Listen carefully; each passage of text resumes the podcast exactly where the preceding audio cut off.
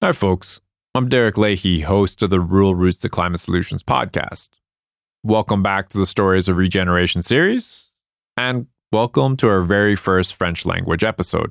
I really wish I could have done this episode myself, since the episode takes place in Quebec, and Quebec, specifically agriculture in Quebec, sort of has a special place in my heart. My first full growing season in Canada was on a small shiitake mushroom and wild boar farm near the town of Squatek, Quebec, which is on the south shore of the St. Lawrence. Man, did I ever fall in love with that region, the St. Lawrence, and growing shiitake mushrooms that season. I did not fall in love with the mosquitoes and black flies out that way, however. So my French isn't really anywhere near a level where I could carry on a conversation about regenerative agriculture. So we had to get some extra help from the Regeneration Canada team for this one. I hope you folks enjoy this very special French language episode of the Rural Roots to Climate Solutions podcast, covering how regenerative agriculture practices can create a healthy environment for not only the soil, but also livestock and the human beings working with both. Enjoy.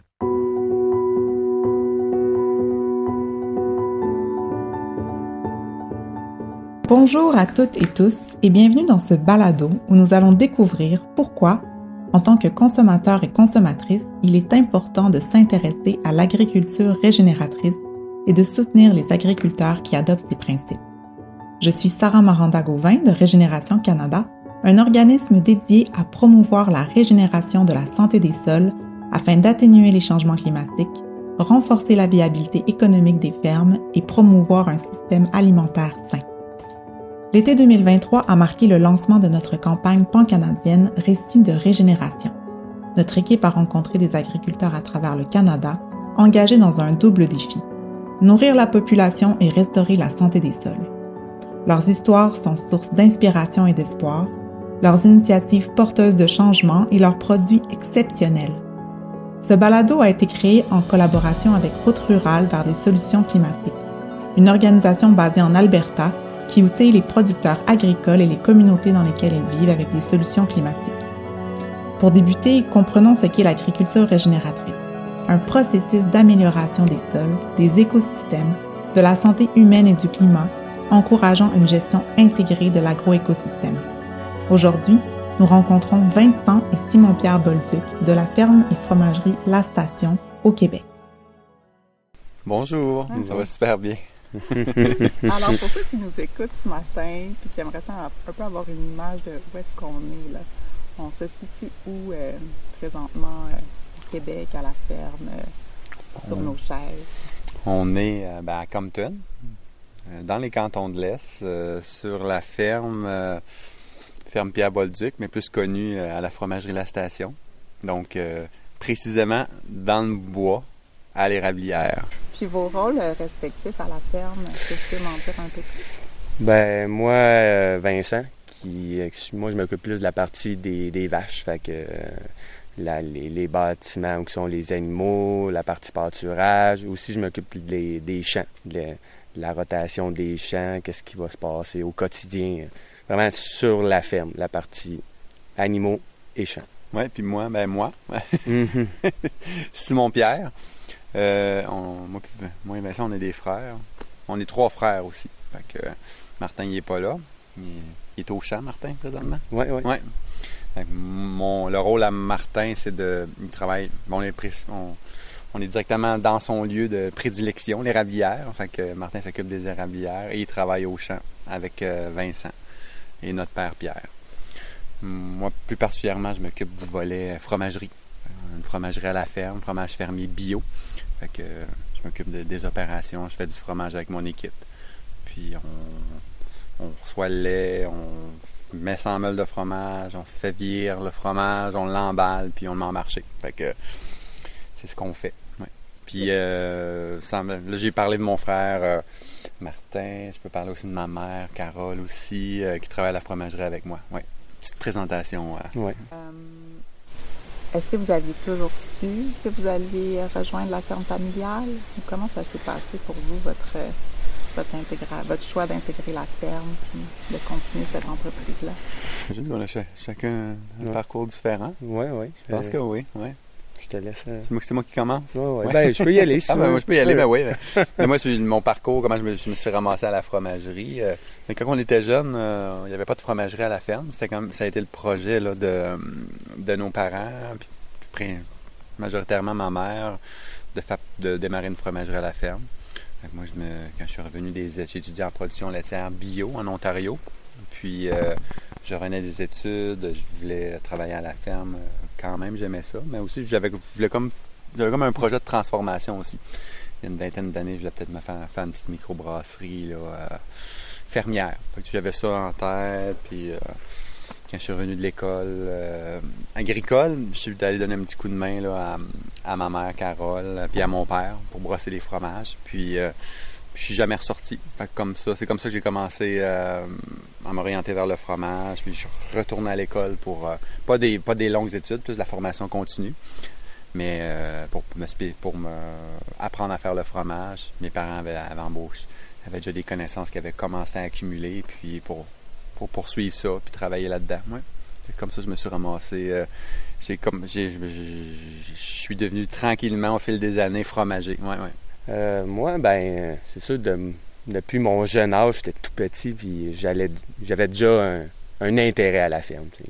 Souvent, il fallait qu'il me cou- court après moi, parce que je partais plus vite Mm. que ma mère avant qu'elle se lève. Fait que là, le matin, mon père me voyait arriver à la ferme, puis euh, souvent, ma mère m'avait pas vu partir. Sinon, ben, c'est sûr que quand il était le moment, j'étais plus au secondaire, c'était pas si clair que ça. J'aimais ça l'agriculture, mais de là à dire, c'est ça que je veux faire. C'était pas ça. Fait que là, mais je voulais me dire, ah, je vais aller étudier là-dedans, je vais voir si, ça, ça m'intéresse, puis vraiment, j'accroche. Puis ça a été assez rapide. Quand j'étais allé à l'école, vraiment en agriculture, j'avais à l'école, j'avais pas de facilité, c'était pas vraiment mon, plaisir, l'école. Mais quand j'étais allé dans de quoi qui qui m'animait, qui venait me chercher, là, ça a été vraiment un, déclic. Clair que après un mois et demi à l'école, en agriculture, j'ai fait comme Oh, OK, c'est, là, c'est ça que je veux faire. Puis il y avait la partie gestion. C'était, il y avait. Il n'y avait pas juste la- la- le travail de jour après jour, il y avait d'autres choses autour. tu sais. En plus des cours qu'ils ont suivis, Vincent et Simon-Pierre ont eu la chance d'avoir leurs parents comme mentors. Ça fait 16 ans qu'ils travaillent ensemble et ils m'ont confié avec enthousiasme qu'ils aiment profondément partager ce projet agricole. Cette synergie familiale est au cœur de leur succès, transformant chaque jour passé sur la ferme en une aventure partagée, teintée de connivence, d'apprentissage et de dépassement. en tout cas, nous autres, on- il n'y a, personne qui nous a tordu un bras pour faire ce métier-là. Puis nos parents, jamais que. On n'a jamais, eu- jamais eu de pression. C'est une partie- souvent la question qu'on se fait poser. Puis maintenant qu'on se fait poser parce qu'on a des enfants. Puis est-ce que vous voulez que vos enfants soient agriculteurs? Est-ce que vous avez hâte? Puis, puis est-ce que vos parents, vous, vous voulez que vous soyez agriculteurs? Mais on n'a jamais ressenti ce genre de pression-là. Puis, puis je pense que. Ben Vincent, je pense qu'il est d'accord avec ce que je dis. Euh, ben, ils ont vécu, l'agriculture a toujours été vécue de façon positive. Parce que souvent, dans la sphère publique, on entend, ben, l'agriculture, c'est dur, l'agriculture, c'est ci, on travaille fort. Mais chez nous, je crois pas que ça s'est vécu comme ça. Parce qu'on serait probablement pas là. tu sais. C'était, Mm. c'était mon, mon- père, ma mère, mon- c'était des amoureux de, de ce métier-là. Puis ont vécu ça dans le plaisir. Puis pas dans. pas- puis ils n'ont jamais subi l'agriculture, nos Mm. parents. Ils, ils ont, ils ont pris le bon, euh, ils ont tassé le moins bon de ce métier-là, ils en ont fait. euh, ils en ont fait une vie inspirante, puis, Mm. tu sais, comme de tout, là, on est trois frères, puis les trois, on est là, tu sais, puis c'était pas prévu. là. Personne Mm. qui aurait pu prévoir ça il y a, il y a 15 ans, il y a 10-15 ans, les trois, on est là, tout le monde est, sont X, puis Mm. euh, ouais, c'est vraiment cool. Fait que pour nos enfants, on... En tout cas, moi, de ma part, je pense qu'on pas de pression. L'idée, c'est qu'ils soient heureux, qu'ils s'amusent, Non, puis qu'ils- qu'ils soient bien. Puis, Ouais. puis la ferme, euh, pour celles et ceux qui n'ont pas eu la chance encore de visiter, est-ce que vous pouvez nous en dire plus un peu sur euh, la terre? Comment. N'hésitez pas à donner des détails sur le, le- le type de paysage. de- Hmm. Ouais, je peux partir là-dessus. C'est bon. Euh, ben, c'est une ferme, euh, c'est quand même on a une grande superficie en culture qui est d'environ d'un 1000 acres en culture. Et aussi, on a des boisés, hein, 250 acres de boisés. Mm. Que, euh, on, on a la partie rabière, on a aussi des, des forêts de sapins, épinets, pruches. aussi que ça, c'est mon frère qui s'occupe. Sinon, ben, la partie des terres, ben là, c'est des terres vallonneuses. On a des petites montagnes, des beaux paysages, quand même beaucoup de boisés. Puis où il n'y en a pas beaucoup, ben, on, a, on a mis, on a rajouté des, des lignes d'arbres pour que ça soit un petit peu moins vaste. Ouais. Fait que c'est vraiment un beau paysage, euh, les cantons de l'Est, qu'on qu'on voit quand, quand on se promène. Fait que c'est vraiment le fun. là. Ah, c'est la, c'est la plus belle région au Ouais, Québec, c'est ouais. sûr. C'est sûr, c'est sûr. C'est la plus belle région pour faire l'agriculture Ouais, régénérative. ouais. Biologique, ça c'est sûr. Puis En aussi- toute humilité. là. Sinon, ben l'entreprise, il y a la partie des, des vaches laitières, qui est une- vraiment une partie importante. Euh, On a environ une 120 vaches à la traite euh, dans un nouveau bâtiment adapté pour eux, avec un séchoir à foin vrac euh, pour soigner du foin sec à nos animaux. On a eu tout un autre bâtiment pour notre relève. euh, que quand même euh, deux beaux bâtiments réaménagés au goût du jour pour, pour le bien-être de nos animaux. Puis après ça, il y a la fromagerie sur la ferme aussi, que Simon Mm. Pierre peut parler un petit peu. euh, Oui, oui, ben pour, ben oui, la fromagerie, euh, des parties, ben, on, tantôt je par- on parlait de fromage fermier, euh, une nouvelle appellation que- qui, est, qui est sortie il y a quelques mois. Euh, fait qu'une des, des particularités de ça, c'est qu'on est situé directement à la ferme. Fait que euh, on est intégré. euh, Il y a un Mm. tuyau à lait qui va amener le lait. là.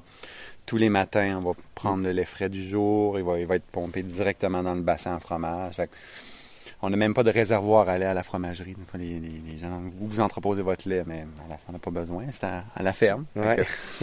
fait qu'on fabrique là. Tout est affiné, emballé là, à la ferme. Puis ça permet un peu de, de faire un peu le lien. Là. On dit toujours, euh, vous êtes une, on n'est pas une, on est une ferme laitière, mais tu sais, on est une, aussi une ferme fromagère. Fait que ça, ça, teinte, ça teinte Ouais. un peu toutes les, les, les opérations. Ça donne une, une saveur particulière, euh, des, des, des, des petits trucs là, tout au long du tout au long de la, de la- de- du champ jus- jusqu'au produit. Là. Ouais, c'est le fun. C'est un peu ça la, la magie des fromages fermiers. Ouais. Mm. Puis tout c'est un c'est un groupe, c'est une famille unie, euh, des équipes unies qui se connaissent, qui se consultent, qui se parlent, qui se communiquent plein de choses. Quand quelque chose, de- quand le lait est différent, mais on a toujours l'opportunité de voir Vincent. Là, qui s'est passé quelque chose aujourd'hui euh, Il dit ah ouais, on a changé de parcelle. Ah oui, si. C'est super le fun. Mm. Ouais. Là, aussi de mettre en contexte les gens, c'est vraiment, il y a toute cette superficie-là de terre, la fromagerie, la ferme, mais c'est vraiment, nous autres, on maîtrise la chaîne de A à Z. Fait qu'on travaille nos sols, on fertilise nos sols, on met des, des fumiers, après ça, on fait notre foin, les vaches mangent le foin, on fait nos grains, les vaches mangent le grain qu'on donne un peu. Puis ça, c'est vraiment, c'est du champ à la meule, vraiment, de A à Z. Ouais. C'est vraiment important aussi. C'était vraiment ancré dans l'entreprise que on, on veut vraiment tout produire nos aliments de A à Z.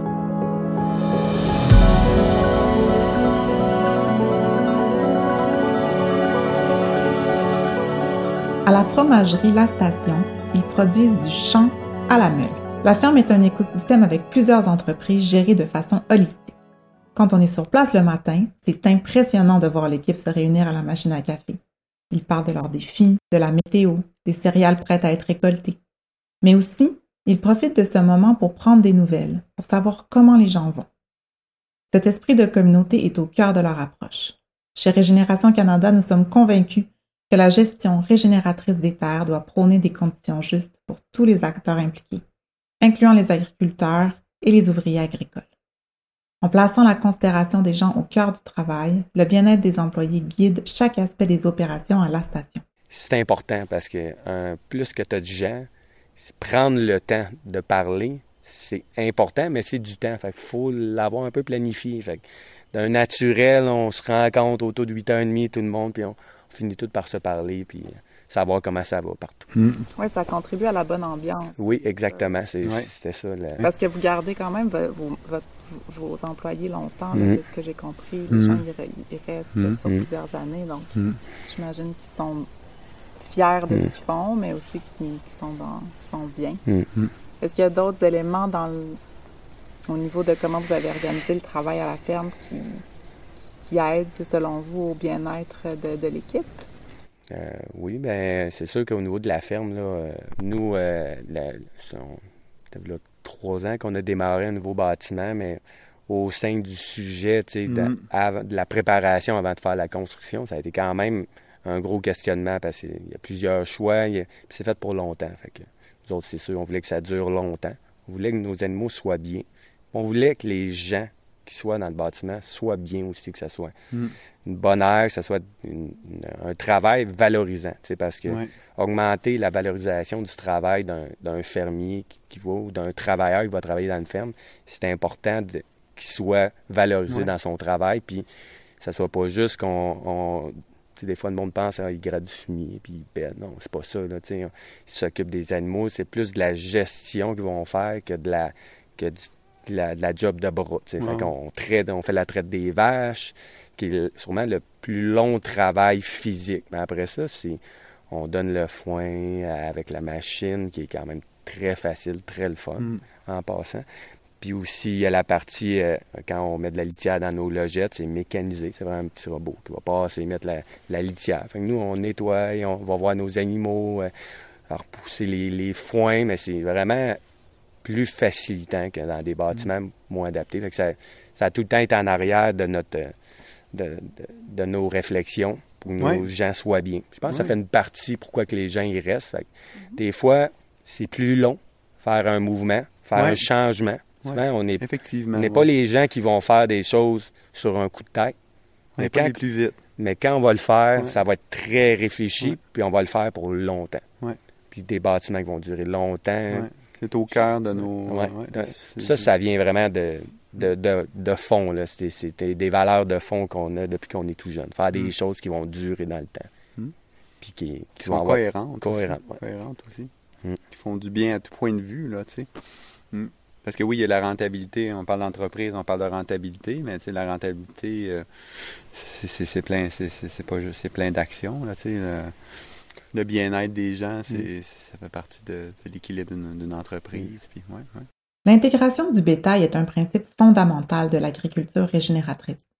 Chez Régénération Canada, le bien-être animal fait partie intégrante de ce principe. Lorsqu'ils sont gérés consciencieusement, les animaux jouent un rôle essentiel pour boucler le cycle des nutriments et soutenir des écosystèmes résilients. Cette approche va au-delà d'une manipulation sans stress et des soins de base. Elle implique une gestion réfléchie des infrastructures et des races adaptées. Les animaux sont ainsi en meilleure santé et les aliments plus nutritifs. On a parlé beaucoup de l'humain, mais quand même, dans ce bâtiment-là, les vaches, ils n'ont pas été oubliées pendant tout. Là. C'est, Ah, ben non. Ça, c'est vraiment... Là, Ah, ont- on, a on- mis ce qu'on a pu Ouais, mettre. ouais. ouais, on, on a mis là, des matelas d'eau, un petit coussin d'eau pour qu'ils s'appuient le tête, des, des barres en plastique pour pas qu'ils se fassent mal euh, quand ils se promènent dans, dans le bâtiment, des tapis de caoutchouc sur le sol pour les pattes, des belles brosses pour qu'ils se brossent. Ça, c'est quand ils sont à l'intérieur, mais nos Ah, vaches, puis, mais on ils en vont au Ah, pâturage. là. puis on en oublie, là, c'est hein, tu sais, c'est c'est- c'est ces milliers de détails, il y a même la luminosité de l'étable qui Ah ouais, en compte. On veut de la lumière en bonne quantité. euh, Il y a de la lumière naturelle qui rentre. Les, ag- les agriculteurs connaissent ça, mais souvent les, les, les- les grands publics connaissent moins ça. Mais on va même monitorer euh, tous les, les champs électromagnétiques qui vont circuler dans l'étable. Fait que, euh, on va comme nettoyer euh, les courants parasites, là. On va à l'entrée, là, des entrées électriques. Parce que les vaches, c'est des animaux ultra sensibles qui vont ressentir les hautes fréquences, les fréquences, le- la, haute fréquence, puis même le courant normal. Fait que euh, il y a ça, y a tout ça qui est monitoré, ajusté et en continu pour permettre aux animaux d'avoir le plus grand confort. Fait que tu sais, c'est, c'est des choses qu'on voit, qu'on voit pas. Puis, euh, ouais, c'est vraiment, On- on non, parle pas de ça. c'est ça, on parle pas de ça, mais c'est Ouais. des, des petits détails. Puis Mm. on peut parler de la, l'eau, L'eau, l'eau, la c'est qualité quand même... de l'eau, euh, les boucles d'eau. Tu sais, on a, on, a, on- a un réseau d'eau à l'étable qui est l'équivalent de notre réseau d'eau à la fromagerie.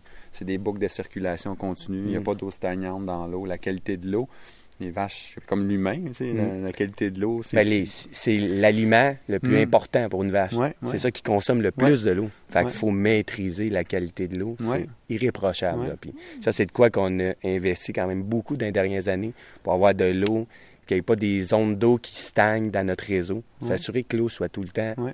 quasi parfaite. Les améliorations et les projets font partie de l'ADN de la station. Vincent raconte que dès son intégration dans l'entreprise familiale, ils ont réalisé des expansions tant à la ferme qu'à la fromagerie. Avec le soutien et l'ouverture de leurs parents, c'est dans une culture du droit à l'erreur que les frères ont pu évoluer et développer la ferme telle qu'elle est aujourd'hui. Tu sais, tu- tu peux pas faire ça quand t'as personne qui, qui croit en ce que tu vas faire aussi. Mm. Fait que dans, on, on parlait des humains, on parlait de nos équipes, mais on, on parle de nos parents aussi, euh, qui nous ont Ouais. laissé énormément de place euh, dans, dans cette aventure-là. Euh, puis le- on a laissé de la place aussi pour se tromper. Parce que c'est humain se tromper. C'est c'est humain euh, faire des erreurs. Puis quand il n'y a pas de place pour ça, mais il n'y a pas de place pour avancer. Mm. Ça ressemble beaucoup à l'agriculture régénérative. S'il n'y a pas de place pour faire des erreurs puis essayer, mais il n'y a pas d'espace pour évoluer. Mm. Si on a trop peur, si, si, si euh, nos parents ont eu trop peur de se tromper, trop peur qu'on fasse des erreurs, mais on n'aurait jamais pu avancer puis Mm. développer des compétences, développer de l'expérience. Il y a de quoi là qui, je pensais pas parler de ça, mais de quoi là de fondamental quand même euh, dans notre organisation. Ce droit-là de se tromper. Puis on donne ce droit-là à nos équipes des fois euh, de, de se tromper quand on leur donne des responsabilités. Mais oui, tu as fait des erreurs, mais on est, on est content que vous ayez essayé quelque chose.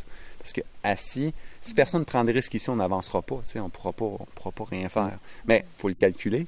Faut pas, faut pas se jeter dans le bas d'un pont. Oui, Ça, c'est un peu la mentalité qui soutient des possibilités d'innovation, Mm. mais qui oui. soutient le changement euh, positif, en Ouais. fait. là. Mm. Puis le changement que, que nos, nos parents étaient dedans un peu, tu sais, c'est un peu quelque chose qui, qui- On est comme ça, mais aussi, eux, ils ont. ils ont- nous, on a fait la, la fromagerie, des agressions, on a fait plein de projets, Mm. les nouvelles temps. On, puis on travaille maintenant à essayer d'améliorer les, les pratiques culturelles, mais nos parents ils ont quand même fait une grande transition vers, vers l'agriculture biologique. Puis il y a, euh, il y a 23 Ouais, ouais, ans, 23 ans. Qui ont terminé leur processus de transition vers l'agriculture biologique en quelle année? 96. Ouais, 85. Ouais. Puis à cette époque-là, c'était pas juste la difficulté de, de faire la production. de faire la production, c'est la difficulté d'être intégré dans sa communauté, de faire face aux gens. Mais qu'est-ce qu'ils font ces gens-là? Aujourd'hui, l'agriculture biologique, on la connaît, elle est présente dans les supermarchés, mais en 96, ça commençait, il fallait aller dans les boutiques plus marginales, Mm. à- dans des coopératives. Tu sais, à cette époque-là, on était dans d'autres environnements. À ce temps, on trouve ça chez IGA, on trouve ça dans les grandes chaînes. Mhm. Avant, il fallait aller chez euh, La Mhm. Grande Ruche à Sherbrooke, chez Tau à Montréal. Euh, c'était Mhm. vraiment... euh, puis notre mère, elle, elle est arrivée... M- Mon père était toujours un peu à contresens de, de- des recommandations agricoles. Puis notre mère est allée étudier en naturopathie. Puis quand elle est sortie de, de, cette formation-là, elle a dit, elle a comme apporté, elle a comme découvert cette possibilité-là de, de faire ce genre d'agriculture-là. Fait qu'ils sont partis de là.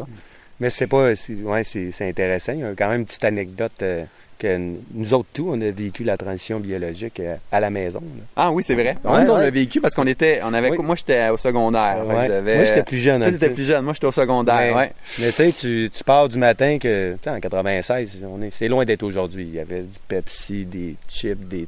Tu sais, il y avait bien des choses, les petits gâteaux vachons. On fait l'image. Le, le, Ouais. le- ben, c'est pas que c'est mauvais, mais tu sais, c'est le, big picture. là. Le, very berry Ri- de, ouais, de, de chez Kentucky. Ouais, ouais. Tu sais, le setup, là, t'as ton Pepsi Si, gratuit tu- avec ton chose, là, tu manges, là, t'as des, des, Mais des la- petits gâteaux sucrés, fait que là, Ouais. puis Un, que... un an plus tard, C'est fini. c'était fini. C'était fini. C'était fini. Du pain, du pain raide, du vrai. Pain sec, Ouais, les premiers pains bio, là, c'est quelque chose. Ça en prenait du beurre. Ouais, ouais, ça prenait du bon beurre.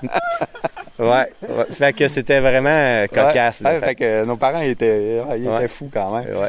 Puis, euh, Puis, je suis curieuse de savoir, selon vous, le bio, c'est quoi l'influence du bio pour le secteur euh, laitier? L'impact, ben, c'est sûr que les bio là, au Québec, les, les, les pionniers, là, euh, mon père en a fait partie, il y en a eu plusieurs. Il y en a eu à Compton. Le premier au Canada, producteur bio, était à Compton. Fait que, euh, c'est- ouais. Monsieur Russell Pocock, ouais, de la ferme Sanders. ouais, ouais. la ferme Sanders.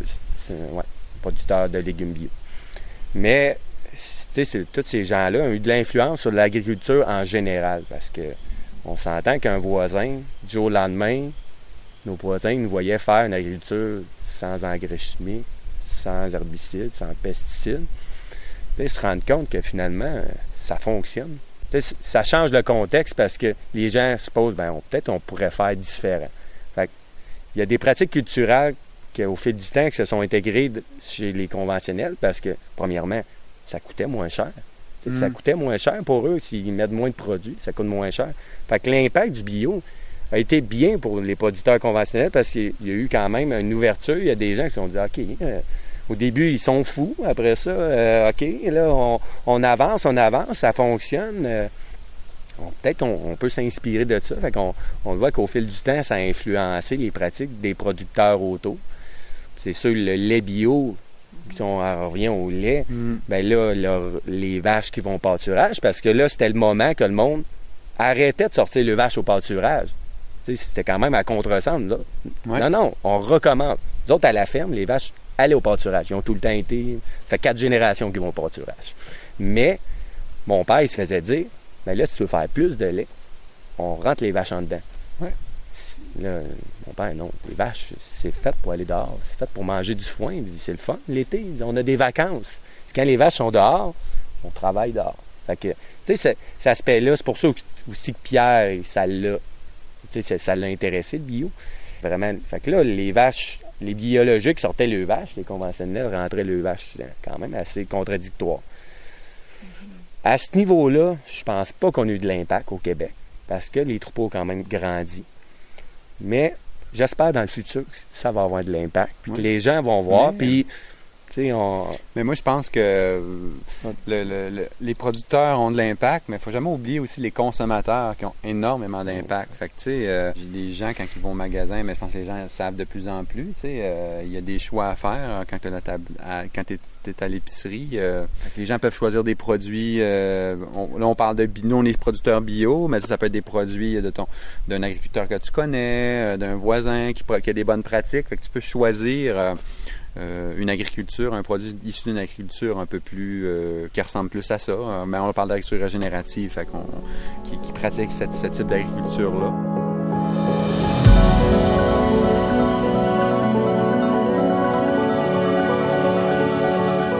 La carte des fermes de Régénération Canada vous offre un outil qui permet de découvrir et d'entrer en relation avec des fermes régénératrices. En visitant la carte, vous pouvez en apprendre davantage sur les méthodes de production des agriculteurs et agricultrices de votre région, en savoir plus sur les fermes qui travaillent à la régénération de leur sol et découvrir comment acheter leurs produits. Vous pouvez consulter la carte sur régénérationcanada.org FR MAP. Au Québec, le secteur de la production laitière a toutes sortes de particularités, notamment la mise en marché collective qui a une influence sur la traçabilité des produits pour les consommateurs. J'ai demandé aux deux frères qu'est-ce que la production bio apporte d'important au secteur, plus particulièrement au niveau de la traçabilité. Pour la traçabilité, ben c'est des, des, on a un organisme de certification. Toutes les fermes biologiques sont certifiées, sont vérifiées à toutes les années. Mais au niveau vraiment de l'organisation au, sein des producteurs de lait du Québec, c'est vraiment des circuits qui sont déterminés. Fait que c'est un camion qui va venir récolter le lait biologique. Fait que souvent, les transporteurs, c'est un, un petit défi. Fait qu'il faut vraiment qu'il y ait des nouvelles runs de lait qu'on appelle, qui vont aller chercher le lait des fermes biologiques, Mhm. puis après ça, pour aller le porter aux transformateurs biologiques, pour vraiment qu'il n'y ait pas de risque de contamination Mhm. au sein des, des, des, des runs de lait. ouais. L'aspect d'être euh, d'être certifié, euh, ça ça donne une, euh, une contrainte, oui, pour les moi je travaille plus à la fromagerie, pour, pour les fromagers ou pour les agriculteurs, mais ça donne aussi un peu un, un sérieux, fait que ça, ça permet de certifier aux consommateurs de, de, de l'authenticité du produit. Mm. Ouais, fait que c'est un peu. euh, La rigueur. La, La rigueur, rigueur, du, ouais, ouais, euh, du, du milieu. Ça là, bio. jamais dérangé d'être inspecté. euh, tu sais, moi, je trouve ça toujours bien. Puis, on- on- on n'est jamais découragé de voir un inspecteur sévère. On est toujours Mm. content, toujours en plein de respect envers ces gens-là qui, qui font bien leur travail. Tu sais, parce Mm. que Parce quand que les gens travaillent bien, ils cherchent, ils, Mm. ils nous challengent dans nos processus, dans notre production. Mais on dit, ben, crème, on- c'est bien, tu sais, ils font ça chez nous, mais ils font ça partout. Tu sais, fait que Mm. euh, c'est rassurant. Tu sais. En plus de remplir les exigences du cahier de charge de l'agriculture biologique à la ferme, Vincent et Simon-Pierre nous expliquent leur vision de l'agriculture régénératrice et pourquoi ils décident d'intégrer certaines pratiques à la ferme. au niveau des sols, ça. à, à la ferme, euh, les pratiques, c'est des pratiques qu'on, de- qui est arrivé dans le bio. Que, tu sais, puis l'agriculture régénérative, c'est, c'est, c'est quand même une nouvelle vague qui arrive pour nous. Puis, euh, en faisant nos recherches, on s'est rendu compte qu'on avait quand même plusieurs pratiques qu'on pratiquait régénératives. Puis ça venait prendre un sens avec nous, que ce soit un bio-régénératif. Pour nous, c'est, vraiment un- de quoi vraiment intéressant. Puis ça fait du sens. On, on sait qu'il y a des gros défis. On a encore des gros pas à faire. Mm. Mais c'est, là qu'on veut s'en aller. Ouais. Sinon, pour Puis, revenir euh, euh, à... Puis aussi, on n'est on pas, euh, tu sais, dans, dans notre philosophie de... de excuse-moi. Dans, dans la philosophie de, de, de- de producteur bio. C'est pas parce qu'on est certifié bio que qu'on prétend que tout est fait. On est bio, on se cache pas derrière une certification non plus. il n'y a, rien de parfait. Puis c'est vraiment un work in progress. Puis euh, l'agriculture régénérative, euh, comme Vincent dit, ça, nous rejoint à ce niveau-là. C'est comme mm. d'agriculture biologique, mais plus plus avec des pratiques là, qui, euh, qui sont vraiment intéressantes au niveau de la, au niveau de la santé des sols. Ouais. Mm. Mais tu sais, une, une, une, phrase que, que tu as dit hier qui était très belle, c'est que pour vous, ce qui est important, c'est de protéger puis de prendre soin de toutes les formes de vie. Oui, oui. Ouais. Ça, mm. commence, mm. ben, ça commence souvent. Oui, puis c'est beau, ça. Oui, ouais, le sol fait partie, puis c'est tu sais, c'est se poser des questions, puis, tu sais, des fois, on fait des choses qu'on répète, puis on faut tout le temps, OK, c'est une bonne pratique, puis après ça, c'est tout, jamais penser qu'on est parfait, là, tu sais. Il y a des choses qu'on sait qu'on maîtrise bien, mais il n'y a, a, rien de mieux que remettre, ah, ça, on pourrait peut-être changer notre méthode. Ça pourrait être mieux pour les animaux, ça pourrait être mieux pour nos sols, ça pourrait être mieux pour les humains aussi. C'est quoi les qualités que tu mets en pratique pour, pour rester à l'affût? Ben c'est de rester informé, c'est de s'impliquer, c'est de, suivre, de, de, suivre les tendances. Le régénératif, on n'a pas appris ça cette année, ça fait quand même plusieurs années. C'est une tendance qu'on voyait qui arrivait, qui nous interpellait. Peut-être des fois, on ne la comprenait pas de la bonne façon, mais euh, là, euh, là, on voit que c'est vraiment c'est positif pour l'agriculture en général. C'est comme ça que je le vois, que ça peut s'adapter à des conventionnels et à des biologies. Je pense que c'est là que d'intégrer tout le monde, puis après ça, peut-être ça va ramener des gens à des meilleures pratiques. Puis euh, je sais que le producteur conventionnel ne peut pas faire une transition, mais déjà, s'il se pose des questions sur ses sols, puis il commence à pratiquer, mais peut-être que dans 15 ans, ben lui, il va être rendu à dire, ben on pourrait diminuer nos applications d'ici, tout ça. Puis je pense que c'est de même, il faut le voir. Il faut, faut voir quel groupe de producteurs va s'améliorer, s'élever. Les frères Bolduc vont de l'avant en nous présentant leurs pratiques culturales et de gestion de la santé des sols. Pour vous mettre en contexte, en production laitière, on doit produire et entreposer de la nourriture pour les vaches en prévision de la saison hivernale, ce qui implique une rotation planifiée des cultures. Les prairies sont destinées à la production de foin sec ou d'ensilage, terme utilisé pour qualifier le foin conservé par fermentation. De plus, il y a des parcelles destinées à la production des céréales, par exemple le soya, et finalement, il y a le pâturage où les vaches broutent directement.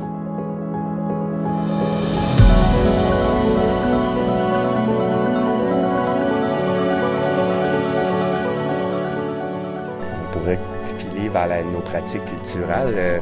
Au niveau des champs, ben nous autres, on a, un gros terrain de jeu en rotation de culture. Fait qu'on a environ 400 acres en, fourrage, en prairies qui vont entre 5 et 10 ans.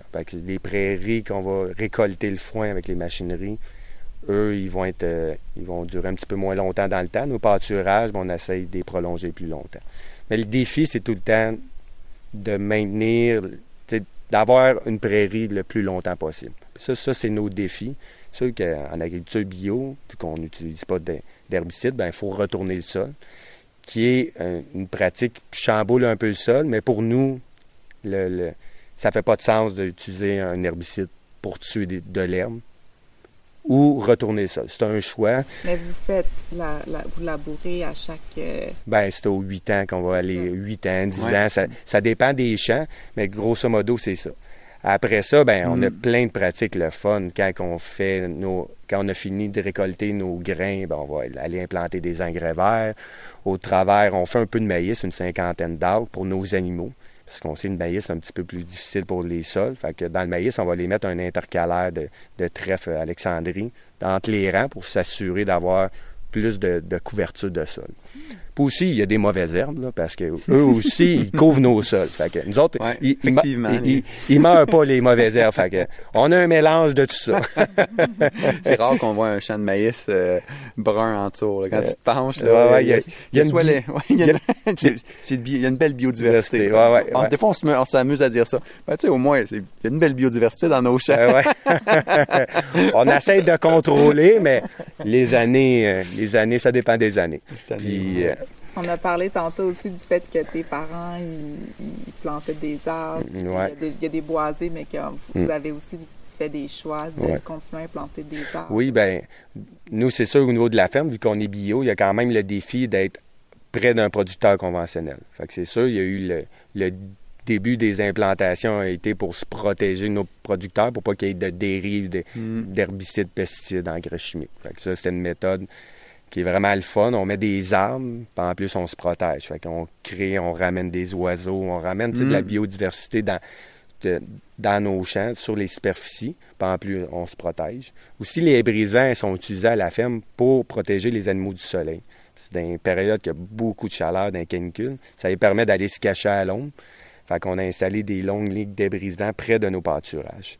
Puis, euh, tu sais, mes parents l'ont fait. Cette année, on a implanté encore un kilomètre. Fait que cette année, ça a été une partie pour, la dérive euh, près des voisins conventionnels, parce qu'on on avait fait l'achat de nouvelles terres. On a fait aussi une bande riveraine sur le bord d'un ruisseau pour protéger. Il y avait une grosse pente. Fait que là, on a protégé le, le côté du ruisseau pour s'assurer qu'il n'y ait pas d'écoulement de terre. Parce qu'on sait qu'on est bio, on travaille les sols. Fait qu'on va essayer de s'améliorer dans, notre, dans nos pratiques pour s'assurer qu'il n'y ait pas de, de terre qui va à- dans l'eau. Puis il y a aussi une ligne d'arbres qui a été faite pour nos animaux ouais, en même temps. Mm. On l'a vu hier. Hier, c'était la canicule. Oui, hier, c'était la canicule, Ouais. puis euh, on voyait l'importance euh, des arbres, puis euh, nous aussi, on était en dessous des arbres. Oui. Ouais. les vaches, avec, les vaches. Oui, oui, c'est vrai. Donc, on a parlé aussi de... hum, Vous faisiez une rotation des cultures vraiment intéressante puis super réfléchie pour prendre soin de vos. Je sais pas si tu peux nous parler un peu de ça. Oui, euh, c'est ça, la rotation, ben, c'est encore une, c'est une technique pour nous qui, qui, qui est intégrée. euh. Moi, je suis arrivé à la ferme, on faisait des rotations de culture. C'est- vraiment bien intégré à la ferme. Je pense qu'en prenant de l'ampleur, là, on a, faufiné notre méthode. On a, on a pu essayer des choses. J'ai parlé qu'on faisait des engrais verts, mais quand même, les engrais verts, quand mon père, en 96, il en faisait pas.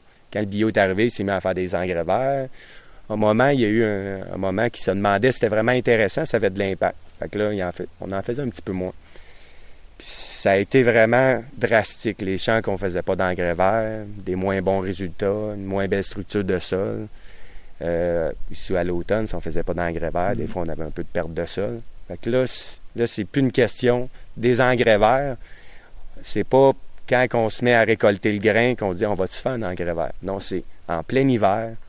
On fait notre planification de culture de rotation. Fait que là, on, s'assure de faire une belle rotation, s'assurer où que le foin va être, où que nos grains vont être. Fait à chaque année, c'est une culture différente de, grains dans les champs. Si c'est de la prairie, ben ça dépend où qu'on est rendu dans notre rotation. Fait que souvent, c'est c'est- vite, c'est 4 ans, 4-5 ans en foin, 4-5 ans en grain. Qu'on essaye de viser en rotation. Puis c'est sûr, quand on retourne une prairie, on en profite parce que là, on a un sol génial. Là, on retourne. Puis le labo, c'est une technique qui est au niveau régénératif, qui est quand même euh, en questionnement, puis eux, ils veulent pas retourner ça. Je comprends pourquoi. Je pense qu'on on a une technique qui quand même qui minimise l'impact. Parce que si on retourne le sol le printemps, au début de l'année, ben c'est, difficile pour nos vers de pouvoir survivre à ce chamboulement-là du sol. Puis à l'automne, si on le fait très tard, ben là, on retourne le sol, puis le sol il est à nu. Fait que là, il n'y a rien pour tenir la terre, fait qu'on peut avoir une perte de sol. Nous autres, on, essaie de faire notre rotation de sol, notre labo, au milieu de l'été. Là, ça nous permet de refaire une mise à niveau aussi, si on a du chaulage à faire, euh, du euh, de regarder notre structure de sol, s'il y a une intervention à faire aussi, si- à long terme. Après ça, ben, quand on a retourné, on vient réimplanter un engrais vert. On fertilise notre sol, on implante notre engrais vert, on prépare notre champ pour l'année d'après. Quand on arrive à l'automne, on a une belle engrais vert, le champ est fertilisé, on arrive au printemps, un travail minime, on sème, le travail est fait. Fait que ça permet des vers, on les chamboule, ils ont le temps de se remettre en forme, ils arrivent à l'hiver, ils vont dormir. Au printemps, on les brasse pas trop, on sème, puis c'est parti. Puis ça permet de faire un travail euh, raisonnable dans notre type d'agriculture. Ouais. Super intéressant. Je me questionne en fait à savoir, parce que c'est sûr qu'en tant que consommateur, on est préoccupé par le, le- le- le soin de l'environnement, le, Mm. le bien-être des, des animaux, des travailleurs, mais aussi on, on veut que les aliments qu'on consomme aient une bonne qualité nutritive Mm. et aussi aient un goût, Ouais. Oui. un bon goût. Donc, je me questionne à savoir, est-ce que vous pensez, est-ce que vous avez observé le lien entre la santé de vos sols, la santé de vos animaux, puis éventuellement le, le goût des produits? Ben, moi, je pense qu'on. La réponse est quand même assez facile. Quand on, est, Hmm. quand on implante un engrais vert à l'automne, puis ça, juste, on sème du soya, Mm. puis un soya qui est planté d'un champ qui était sur engrais vert à l'automne, et un soya qui a été implanté sur un champ qui n'a pas eu d'engrais vert, ça a été, pour nous, ça a été une des choses qui a fait que c'était sûr qu'il fallait tout le temps faire dans des engrais verts parce qu'on fait plus de rendement dans ce champ-là, mais on fait un soya qui est plus riche, qui a plus de protéines dedans, Mm. qui, qui, qui est meilleur pour l'animal parce que le sol, il est plus en santé, il va faire une fève de soya de meilleure qualité. Fait que ça, ça a été, je pense, un- une pratique au champ facile, visuelle, facile à voir, puis qui est facile à quantifier puis à rentabiliser comme pratique parce que on peut faire beaucoup de pratiques, mais aussi l'agriculteur, il faut qu'il en vive bien aussi. C'est important. Mm. Au niveau des vaches, nous, euh, on, a, c'est quand même assez spécial, vu qu'on est à fromagerie, mais on donne que du foin sec. Ça, c'est une pratique. euh, les vaches, c'est fait pour manger du foin ruminé. Nous, on ne met pas dans le silage de foin et de maïs. Mais moi, je, me concentre plus sur l'ensilage de maïs. L'ensilage de maïs, c'est une culture qu'on fait au champ pour la structure de nos sols. C'est pas qu'est-ce qui est le mieux. C'est pour ça qu'on veut en faire moins. Puis au niveau des animaux, à mon avis, c'est plus dur parce qu'on le demande plus, c'est plus dur pour la, bête. Fait qu'en faisant notre transition vraiment qu'au fourrage, mais en plus sec, on voit quand même un impact sur nos animaux qui vivent plus longtemps, mais on, leur en demande moins. C'est sûr que euh, c'est pas des. On ne demande pas des hautes productions à nos vaches. L'autre, on essaie de trouver. Puis notre défi, c'est de trouver l'équilibre de la production, de la santé de la vache. Puis ça, c'est, c'est pas encore une donnée qu'on maîtrise, mais on est en, en questionnement. On est, parce que pour une vache vivre longtemps, il y a plusieurs choses à maîtriser. Il n'y a pas juste le fait que si elle produit du lait, elle ne va pas vivre longtemps. Il y a le logement, il y a l'ambiance de la grange, les gens, comment ils travaillent avec ces animaux-là, comment Mm. c'est adapté. euh. Fait qu'il y a plusieurs choses, mais il y a quand même, on a des vaches qui sortent du loup qui vivent très longtemps. Puis il y a la génétique aussi, parce qu'il faut quand même avoir des vaches qui ont euh, des bons pieds et tu sais, des, qui ont la, possibilité de vivre plus longtemps. Parce que c'est comme des humains. Là, il y, en a qui ont, sont moins chanceux puis ils ont, des défis de santé. Mais sinon, on a quand même une, une vache que j'avais parlé avant, Vicky, qui a 18 ans, qui est là. C'est notre retraité. Puis J'en ai quand même plusieurs vaches en haut d'une dizaine d'années qui, sont dans la ferme, qui font du lait, qui ont des veaux. Fait que ça me dit, puis on voit que nos vaches ont tendance à bien vieillir. C'est sûr que les périodes de transition, c'est un stress. C'est un stress pour la vache. On a une transition dans la nouvelle étape. Ça a été un stress. Là, on voit que ça a été bien, maîtrisé pour les animaux. on, sent que les vaches durent plus longtemps. On n'a pas beaucoup de problèmes. Pas beaucoup d'interventions vétérinaires. C'est vraiment, là, c'est... je n'ai pas parlé, nos animaux ne sont pas vaccinés. Aucun animal. Fait que les- tu sais, le moins de produits possible, le plus simple. Nous autres, on vise de quoi? De la simplicité. Puis si on produit un petit peu moins de lait, mais on n'utilise aucun produit pour venir mettre un plastique sur un problème, je pense, je pense que ça, c'est vraiment important. Mm. Ça, ça vient faire un sens. là, tiens. Qu'est-ce Ouais. qu'on fait? Puis est-ce que c'est une, est-ce qu'il y a des paramètres particuliers d'un lait qui va être utilisé pour du- de la production fromagère? Oui, c'est ben, En confération? C'est sûr que oui, mais puisqu'on c'est une des raisons pour lesquelles on est en on, produit un lait à partir de foin sec, ça c'est sûr. Ça, ça a un ça a un impact. euh, euh, les impacts qu'on a pu observer là, au fil des années, euh, à l'époque, ça fait comment d'années? Ça fait peut-être une dix- au début, on donnait un petit peu d'ensilage. Après ça, on est passé au foin sec. C'est quoi, 2010? Ouais, 2010 ouais, à peu près? Ouais. Puis euh, là, on était en grosse balle de foin. Fait qu'il fallait faire sécher au champ le foin. Fait que c'était vraiment un défi, soit récolter le foin au champ, soit avoir un foin de qualité. Fait que euh, nous, à la fromagerie, on recevait ce foin-là. On euh, fait une petite parenthèse. Je sais qu'on en a déjà parlé, mais tu sais, le foin fermenté, c'est c'est vraiment au niveau de la fermentation dans le silo ou dans les balles de foin. On, peut développer des bactéries, on appelle ça une autre butyrique, une forme de Clostridium tyrobutyricum. Puis ces spores-là vont se ramasser dans les ambiants d'étable, puis ils vont contaminer les ambiants d'étable, puis pendant la traite, mais euh, on sait, ben, les gens ne savent peut-être pas, mais un litre de lait va, rentrer en contact avec 10 litres d'air. Fait que souvent, on pense que les vaches vont manger dans ce slash, ça va contaminer le lait par l'intérieur. Non, c'est principalement par l'extérieur, par l'environnement que ça va se contaminer. Mm. Fait qu'en enlevant l'ensilage, on, on, contrôle les bactéries ambiantes de notre étable. Mm. Parce que toutes les bactéries qu'il y a dans notre étable, ultimement, ils vont, il y a, a quelques-unes des spores de bactéries qui vont être en contact avec le lait. Et après ça, nous autres, durant la, fabrication de nos fromages, l'affinage de nos fromages, ils vont se développer.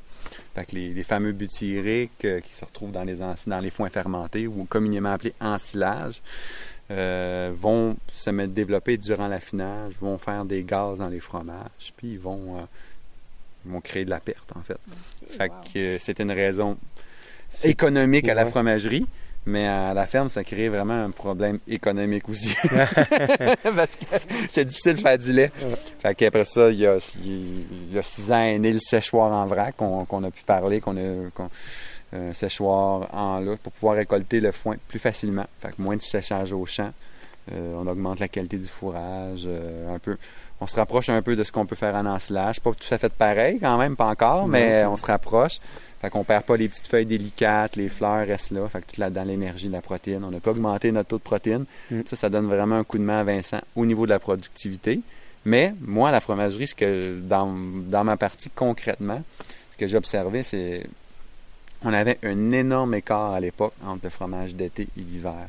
L'hiver, c'était, comment dire, j'aime pas utiliser, mais c'était vraiment difficile on faisait notre fromage dans l'étape du caillage, quand, quand le fromage passe de la partie liquide à solide, on avait un cahier ultra friable. On voyait le cahier, il ne se tenait pas, il tombait en grumeaux. Fait que quand mm. on travaillait nos fromages, on avait comme. On travaillait toujours sur le fil, toujours, toujours proche d'avoir des, des problèmes de texture, des problèmes de, granulométrie, des, problèmes de pH, ou des moulages. On, on, roulait tout janvier, surtout janvier, février, mars, c'était difficile.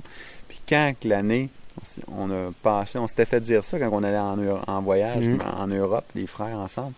On se disait que ça prenait cette patente on avait vu ça. Bon, on le comprenait pour la production laitière, on le comprenait pour le volume de lait produit, mais pour la fromageabilité, j'avais de la misère à imaginer c'était quoi, tu sais.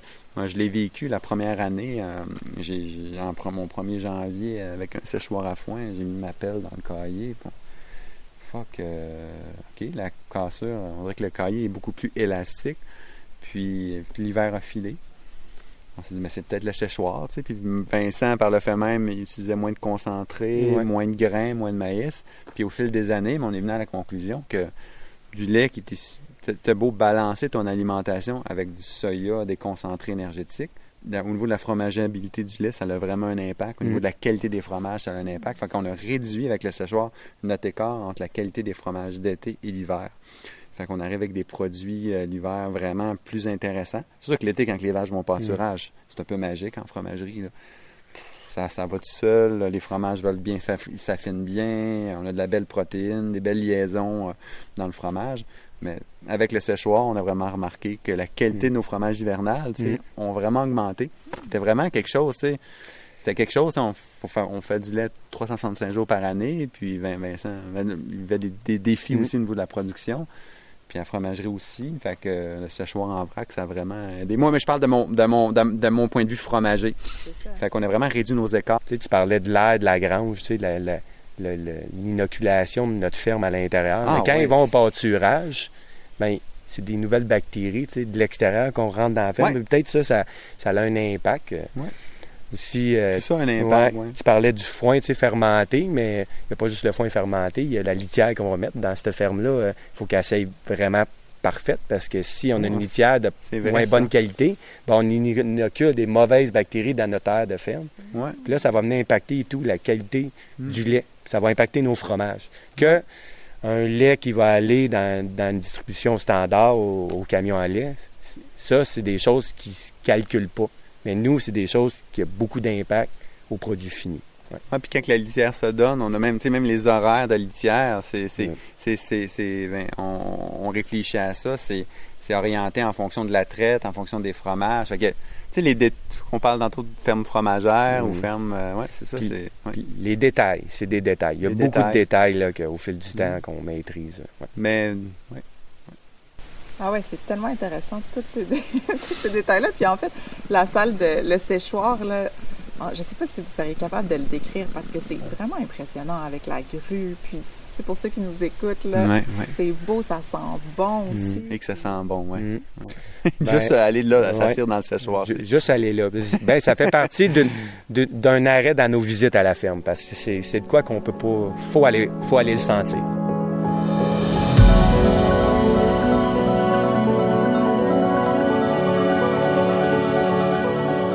La ferme La Station, c'est aussi une destination agro-touristique qui accueille 20 000 visiteurs chaque année et où 30 des fromages sont vendus sur place. Ouvert 363 jours par année, c'est l'occasion de satisfaire sa curiosité sur les coulisses de la fabrication fromagère, tout en ayant l'occasion de voir les vaches. Il est clair que les frères Bolduc sont animés par les défis et l'élaboration de nouveaux projets. Lorsque je leur ai demandé quels étaient leurs plans pour les années à venir, ils ont évoqué leur expérience suite à une première phase de construction et d'expansion, marquée par des leçons tirées de leurs essais et erreurs.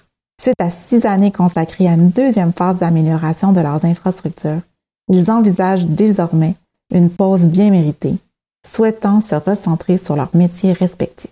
On veut on se recentrer sur notre métier. Tu sais, moi, euh, faire du fromage, ça m'alimente. J'adore faire ça. Euh, Vincent travailler avec ses vaches, avec ses animaux, avec ses équipes, il Mm. adore ça. Je pense que moi, je pense qu'on veut comme se recentrer là-dessus. Puis non plus la croissance éternelle à pu finir. Non plus, ça fait pas partie de notre vision. Je pense que là, on a une, on a une belle ferme.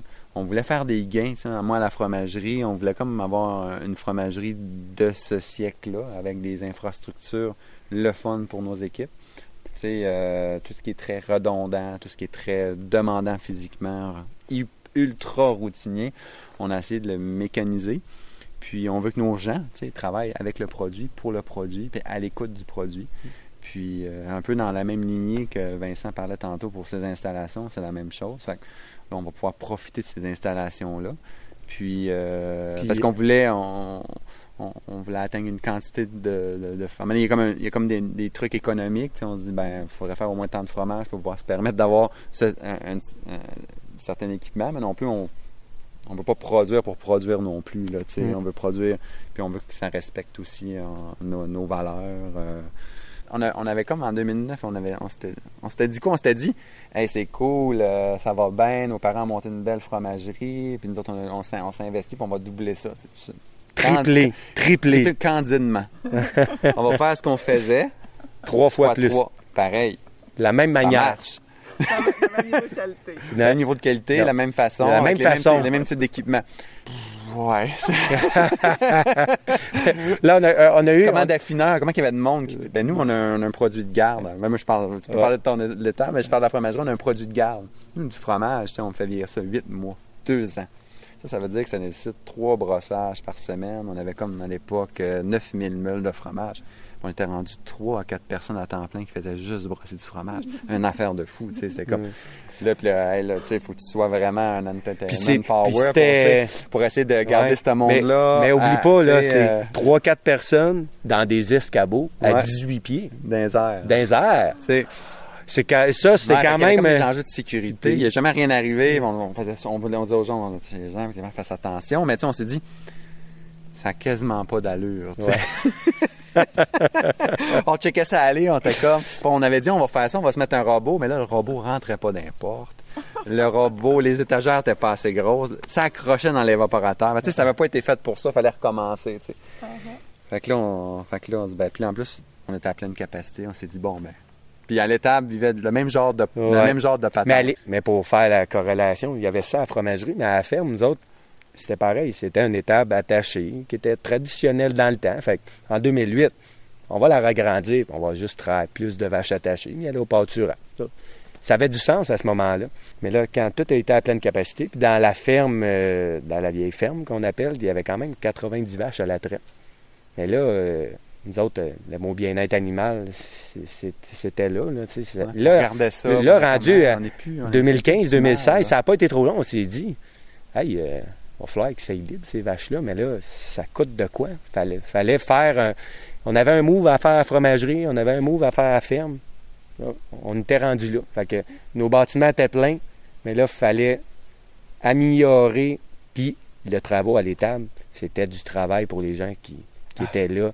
C'était là. si tu n'étais pas en forme après un mois et demi, tu finissais là, tu avais des bons bras, tu avais du cardio, parce qu'on travaillait fort. Tout à la main. Tout, tout, tout, tout. Tout les, à la main. ouais. tout à la main. Ouais. Ouais. La fromagerie, tout est à la main. Fait qu'on avait deux montages d'entreprise qui étaient vraiment. C'était un défi, là. C'était un défi. Le monde restait parce que on mettait des choses en place, mais là, c'était c'était clair qu'on pouvait pas continuer de même 20 ans. Ça, c'était sûr. Fait que C'est là, comme pas orienté, ça fait comme faire travailler, tout faire à la main, puis à la fromagerie, brosser du fromage à la main, c'est une affaire de. Fait que tu sais. euh, fait que le choix, On, on- on a, on a dit bon, ben, let's go. Fait que là, on, on fait la transition, on, on mécanise l'affinage, on mécanise la partie des vaches, on fait une stabilisation libre pour avoir du confort pour nos animaux. augmenter la qualité, un séchoir pour augmenter la qualité du Ouais, foin. aussi. Fait que, tout- des nouvelles caves d'affinage pour avoir des, des, un meilleur affinage. Fait qu'en en même temps, on, on en profite pour se doter d'équipements vraiment tripants, euh, vraiment ultra adaptés à ce qu'on fait Mm. avec, avec les années. Ben, ça faisait comme une couple d'années qu'on tra- qu'on travaillait euh, là-dedans. Fait que là, on a fait, les- on a les- fait- fait que là, on a- on a- les, les, les défis qu'on avait rencontrés en construction 2008-2009, quand on est arrivé pour faire, le, on faire no- notre cycle de transition, ça s'est fait une année à la fois, un bâtiment. Puis c'était tous des projets d'envergure, un après l'autre, mais pas tous en même temps. Parce que 2008-2009, on a bâti une ferme, une fromagerie, puis tout en même temps. Une année de construction, Là, on a été comme shot. hiver. Ouais, là, fou, là. Là, on a appris que non, on ne fait pas ça. Fait là, un shot. Hein? Fait qu'on a mis une, notre Ah, c'est comme une séquence de 5 ans, Ouais. 5-6 ans. Ouais, on est parti, on avait un projet par année. Ouais. Ça a commencé par le magasin qui a, qui a été fait en 2016. Magasin puis la cabane à sucre aussi. Ouais, là, en Puis, 2016. puis- puis une maison en même maison, temps. On a bâti une maison en même temps. Les bureaux, on n'avait pas de bureau. Les bureaux étaient dans la maison où ce que j'étais. On, on a commencé comme ça, tranquille. Une cabane à sucre, une maison, une Ça, boutique. c'était l'année 1. Ça, ça, on, on- on mettait la table. C'était de même pendant 5 ans. Fait que tu dis, est-ce que vous avez d'autres projets? Ben, on est comme, bah! Là, cette année, moi, quand je faisais, j'ai fait ma salle de production, on a démarré ça. Ben, notre salle, la Ouais. salle, la nouvelle salle de production, on a fini il y a deux mois.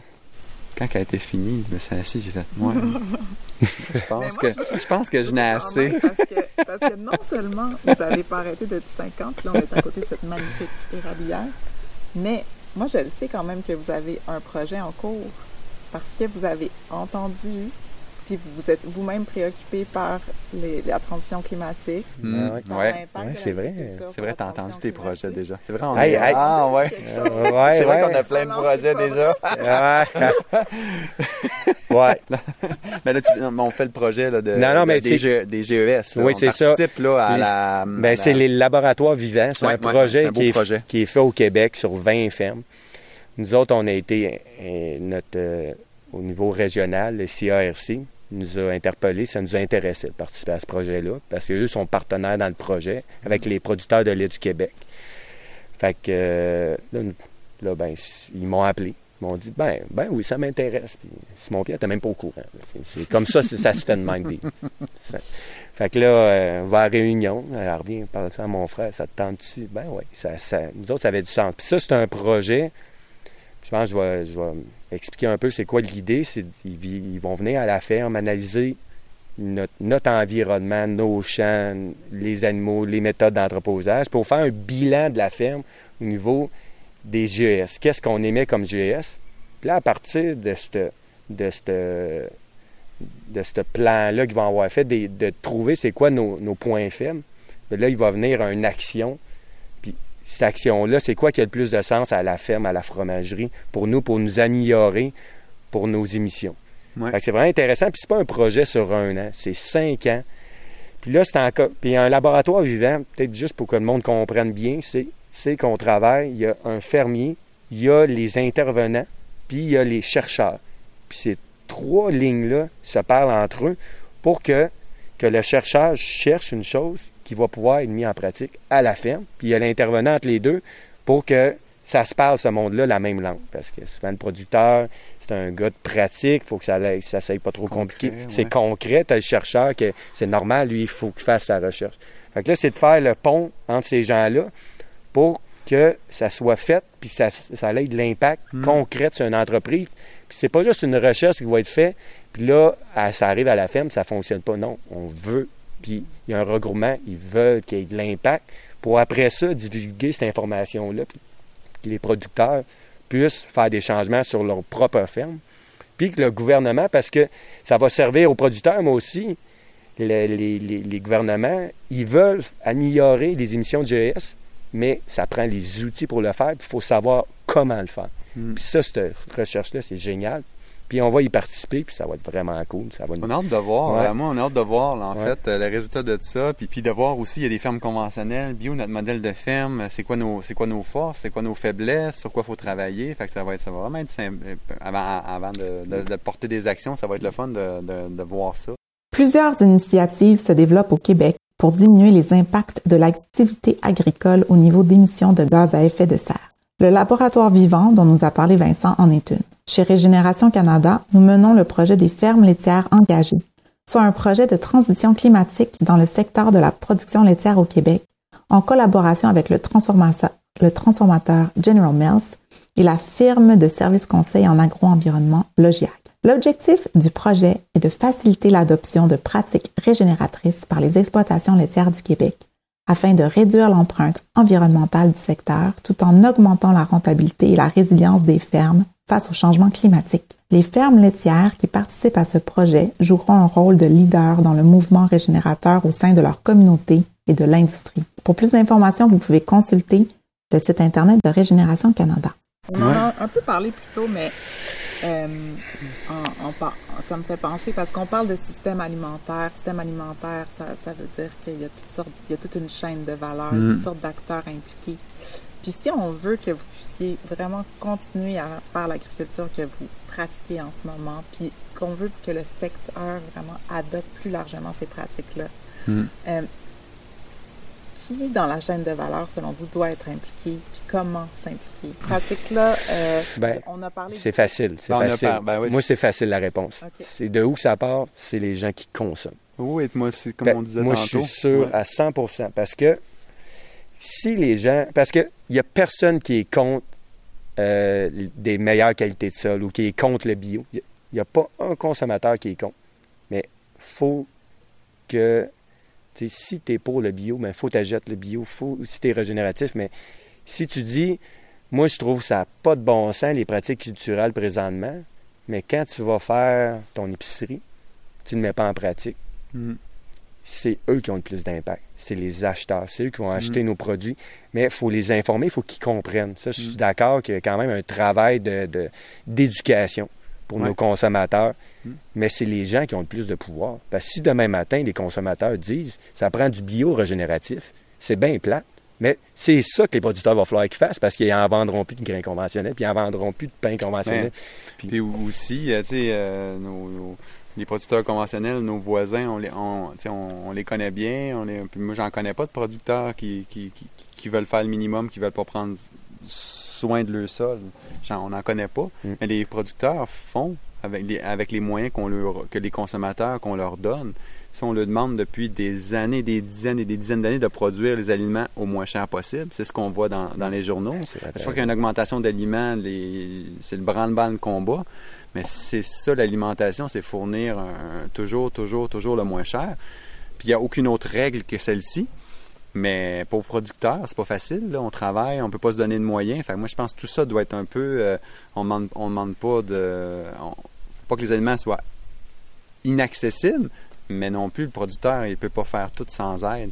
Après ça, c'est assez collectivement voir comment on peut, euh, on peut se donner des outils, euh, comment on peut intervenir, comment on peut, on peut faire ce changement-là, cette amélioration-là. Mais tu sais, tant que les consommateurs vont faire puis on comprend qu'il y a, y a des réalités, puis c'est, moi je le comprends, c'est pas dans le contexte d'inflation, puis tout le monde essaie de, de, boucler le budget, mais bien, les producteurs aussi essaient de boucler le budget, puis ils font, ils font avec ce qu'on leur donne. C'est important aussi à mentionner que, que, les producteurs ont, répondre on- aux besoins de, on de leur ce qu'on leur a demandé de produire. Exactement. Si on leur demande autre chose, moi je suis persuadé qu'ils vont tous être oui pour répondre à ce besoin-là. Ouais.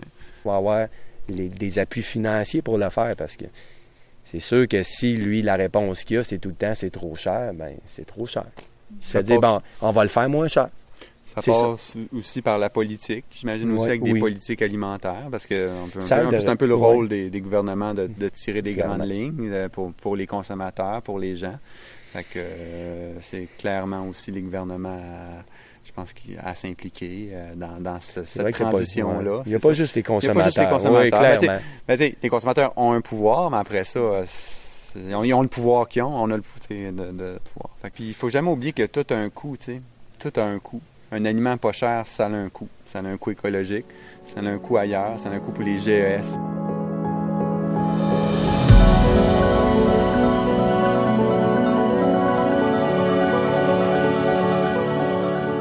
Parle-moi. OK, là, en ce moment, en fait, on est dans l'érablière.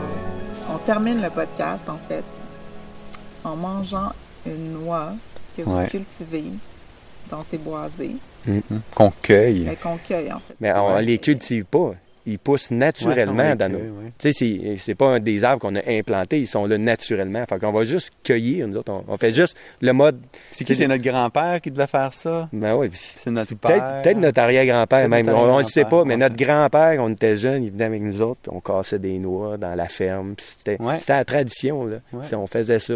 Puis là, ça a été. Puis ça se faisait aussi à la cabane. Puis c'est pour ça, Puis on la- notre, euh, notre père, Pierre, va, puis avec, avec notre mère, vont ramasser des noix, en tout cas, avec, avec, en- avec, nos, avec les petits-enfants. Ils partent l'automne à la récolte, ils se promènent avec des poches, ils vont chercher les noix encore avec les petits-enfants. Puis ils vont comme faire sécher ça, ou qu'ils sèchent ça, je sais pas ce qu'ils sèchent ça non, cette ben, non, ils font sécher ça sur, le- sur le plancher du deuxième de, la, de la ferme, dans une Ok, vieille c'est là qu'ils ferme, font ça encore. sur le plancher de bois. Puis ils étalent les noix là, puis ils À laissent terre. sécher deux, trois mois.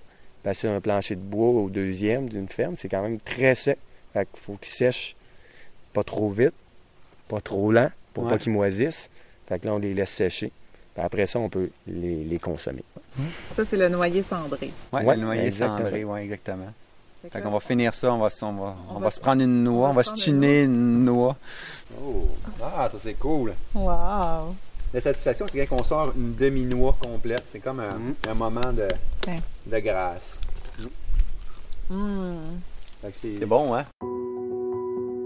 Voilà comment se termine l'entrevue avec Simon Pierre et Vincent Bolduc de la fromagerie La Station. Merci d'être resté avec nous jusqu'à la fin. L'entrevue a été enregistrée sur les terres faisant partie du territoire traditionnel non cédé de la Confédération des Abénakis et des Wabanakis. Ce balado a été réalisé en collaboration avec Route Rurale vers des solutions climatiques, une organisation basée en Alberta qui outille les producteurs agricoles et les communautés dans lesquelles ils vivent avec des solutions climatiques. Pour plus d'informations, consultez leur site internet à rr2cs.ca. Nous voulons remercier Derek Leahy, directeur de Route rurale vers des solutions climatiques et hôte de leur balado. Derek s'est joint à nous pour aller à la rencontre des agriculteurs et agricultrices partout au Canada et a fait un travail exceptionnel dans la réalisation de cette série spéciale de 10 balados, Récits de régénération. Si vous avez aimé cet épisode, partagez-le. La campagne Récits de régénération est rendue possible grâce au soutien de Agriculture et Agroalimentaire Canada. Pour en apprendre davantage, visitez le site internet de Régénération Canada ou suivez-nous sur Instagram, Facebook, Twitter, LinkedIn, TikTok et YouTube. Merci and thank you for listening to part seven of Stories Regeneration. In the past four episodes, what I keep calling book two of our series, we've heard from farmers who have always farmed regeneratively. It's all they've really ever known about agriculture. In the next three episodes, sadly, the last three parts of our series, we're going to look at the relationship between society and regenerative agriculture. Be sure to download and listen. Rural Roots to Climate Solutions is an Alberta based organization empowering agriculture producers and the communities they live in with climate solutions. Rural Roots runs workshops, farm field days, webinars, and participant driven projects like the Six Satipi Agriculture Project and the Regenerative Agriculture Lab. We produce a farmer's blog, and of course, we do this podcast. For more information about us and what we do, go to the website, which is www.rr2 cs.ca.